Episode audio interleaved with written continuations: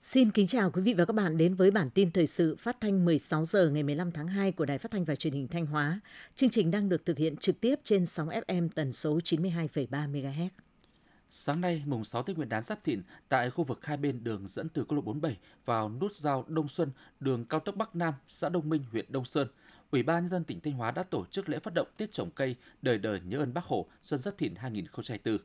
Ngay sau tiếng chống phát động của đồng chí Bí thư tỉnh ủy Đỗ Trọng Hưng, các đồng chí lãnh đạo tỉnh và lãnh đạo các sở ngành cùng đông đảo cán bộ công chức và người dân huyện Đông Sơn đã ra quân trồng cây với khí thế sôi nổi. Trong dịp Tết trồng cây Xuân Giáp Thìn 2024, tỉnh Thanh Hóa phấn đấu trồng được 3 triệu cây xanh. Cả năm 2024, trồng mới được trên 10.000 hecta rừng tập trung và 6,2 triệu cây xanh phân tán. Để phấn đấu trong giai đoạn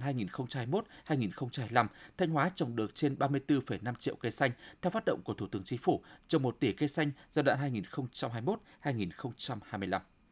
Ngay sau kỳ nghỉ Tết Nguyên đán 2024, nhiều đơn vị doanh nghiệp trên địa bàn tỉnh Thanh Hóa đã tổ chức gia quân sản xuất kinh doanh với khí thế khẩn trương sôi động, quyết tâm hoàn thành thắng lợi các mục tiêu sản xuất kinh doanh đã đề ra. Theo Sở Công Thương Thanh Hóa, trong dịp Tết Nguyên đán năm nay, có một số doanh nghiệp vẫn tham gia hoạt động xuyên Tết phục vụ sản xuất kinh doanh. Từ ngày mùng 4 đến nay, nhiều đơn vị doanh nghiệp đã ra quân sản xuất và dự kiến trong một hai ngày tới, tất cả các doanh nghiệp trên địa bàn tỉnh sẽ đồng loạt bước vào sản xuất kinh doanh. Với khí thế lao động sản xuất khẩn trương sôi động ngay từ những ngày đầu của năm mới, các doanh nghiệp đều đang nỗ lực quyết tâm và kỳ vọng về một năm mới khởi sắc. Đến hết năm 2023, toàn tỉnh có 82 vùng trồng lúa cây ăn quả, rau màu được cấp mã số vùng trồng với tổng diện tích 795 ha. Phần lớn các mã số vùng trồng được cấp trên địa bàn các huyện Hoàng Hóa, Nga Sơn, Thiệu Hóa, Vĩnh Lộc, Thọ Xuân. Từ đó các địa phương đã xây dựng được các vùng sản xuất chuyên canh tập trung có năng suất cao, chất lượng cao, phục vụ nhu cầu của thị trường trong nước và xuất khẩu. Năm 2024, tỉnh Thanh Hóa dự kiến cấp mới 69 mã số vùng trồng cho các loại cây trồng như lúa, chanh leo, cam, dứa, cây quả, phục vụ nhu cầu trong nước và xuất khẩu.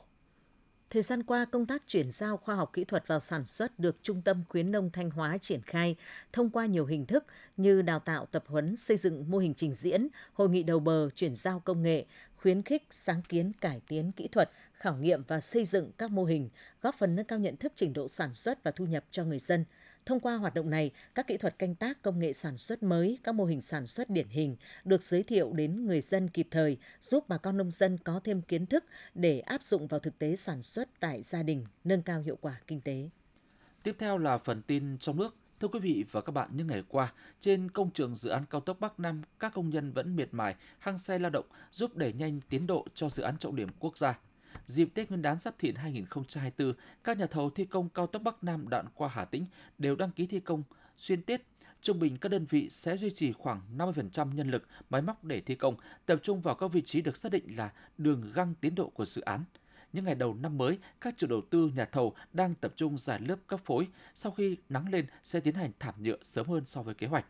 Còn tại các gói thầu cao tốc đoạn Vạn Ninh Cam Lộ hay Quảng Ngãi Hoài Nhơn, không khí thi công rất rộn ràng. Tại ống hầm số 3, đoạn cao tốc Quảng Ngãi Hoài Nhơn đang thi công vượt tiến độ 100%. Hiệp hội Chế biến và Xuất khẩu Thủy sản Việt Nam cho hay, năm 2023, xuất khẩu cá ngừ Việt Nam sang một số thị trường trong khu vực Trung Đông ghi nhận tăng so với cùng kỳ năm 2022 như Israel tăng 37%, Liban tăng 17%, UAE tăng 23%, Thổ Nhĩ Kỳ tăng 73%. Trong khi đó, xuất khẩu sang một số thị trường lại giảm mạnh như Ai Cập giảm 47%, Ả Rập Xê Út giảm 78%. Hiện Trung Đông đang là khối thị trường xuất khẩu lớn thứ tư của Việt Nam. Năm 2023, một trong những khó khăn của doanh nghiệp thường được đề cập đến là vấn đề tiếp cận nguồn lực về vốn tài chính. Sau năm 2024, nhiều chuyên gia nhận định áp lực về chính sách tiền tệ sẽ giảm đi, đỡ hơn cho ngân hàng. Theo bà Bùi Thúy Hằng, Phó vụ trưởng vụ chính sách tiền tệ Ngân hàng Nhà nước Việt Nam, tín dụng sẽ là vấn đề trọng tâm cho năm 2024. Ngay từ đầu năm, Ngân hàng Nhà nước đã đặt mục tiêu định hướng về tăng trưởng tín dụng là 15%. Mục tiêu này cũng sẽ được điều chỉnh linh hoạt phù hợp với diễn biến của thị trường.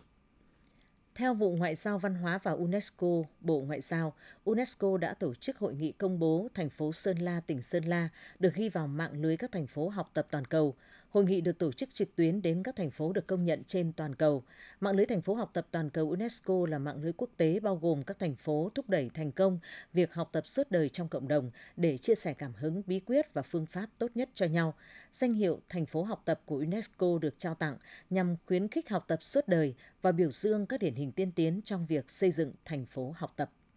đổi mới nâng cao chất lượng chính sách xã hội theo hướng toàn diện hiện đại, đa tầng, bao trùm bền vững là chủ trương được nêu tại Nghị quyết Trung ương 8 khóa 13. Năm 2023 là năm đầu tiên thực hiện, nhưng ngay từ những ngày đầu năm mới, chúng ta đã cảm nhận được những chuyển biến tích cực về một xã hội phát triển bền vững, không ai ở lại phía sau từ Nghị quyết 42 của Hội nghị Trung ương 8 khóa 13. Theo kế hoạch, ngay trong những ngày đầu xuân, một đợt thi đua xóa nhà rột nát cho 100% hộ nghèo trên toàn quốc sẽ được phát động tiến bộ công bằng xã hội phải đi đôi với phát triển và phải thể hiện trong từng chính sách là chủ trương lớn và cũng là yêu cầu luôn được Đảng ta và Tổng Bí thư Nguyễn Phú Trọng nhấn mạnh. Nhu cầu trong nước đang phục hồi, đầu tư công và đầu tư tư nhân dự kiến sẽ phục hồi. Cải cách tiền lương trong năm 2024 sẽ tạo sức mua lớn, góp phần tăng trưởng kinh tế, thị trường lao động sẽ phục hồi trở lại. Các cách thức về lao động, việc làm đi liền với thách thức về đảm bảo an sinh xã hội – Bộ Lao động Thương binh và Xã hội cho rằng trong thời gian tới cần tập trung cao độ cho công tác hoàn thiện thể chế, xây dựng và tổ chức thi hành pháp luật về lao động, người có công và xã hội bảo đảm hiệu quả, hiệu lực, góp phần hoàn thiện thể chế chung, đóng góp tích cực cho phát triển kinh tế xã hội của đất nước.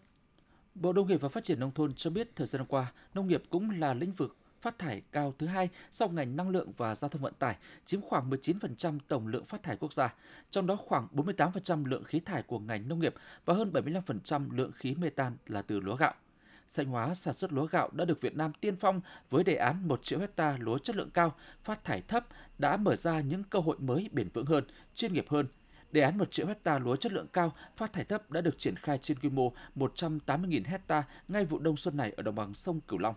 Mỗi cánh đồng là hợp sức của những nhân tố tốt nhất để có thể giúp nông dân giảm phân, giảm thuốc, giảm nước tưới, quản lý dơm dạ đúng cách, đưa phát thải giảm 30% ngay từ năm đầu.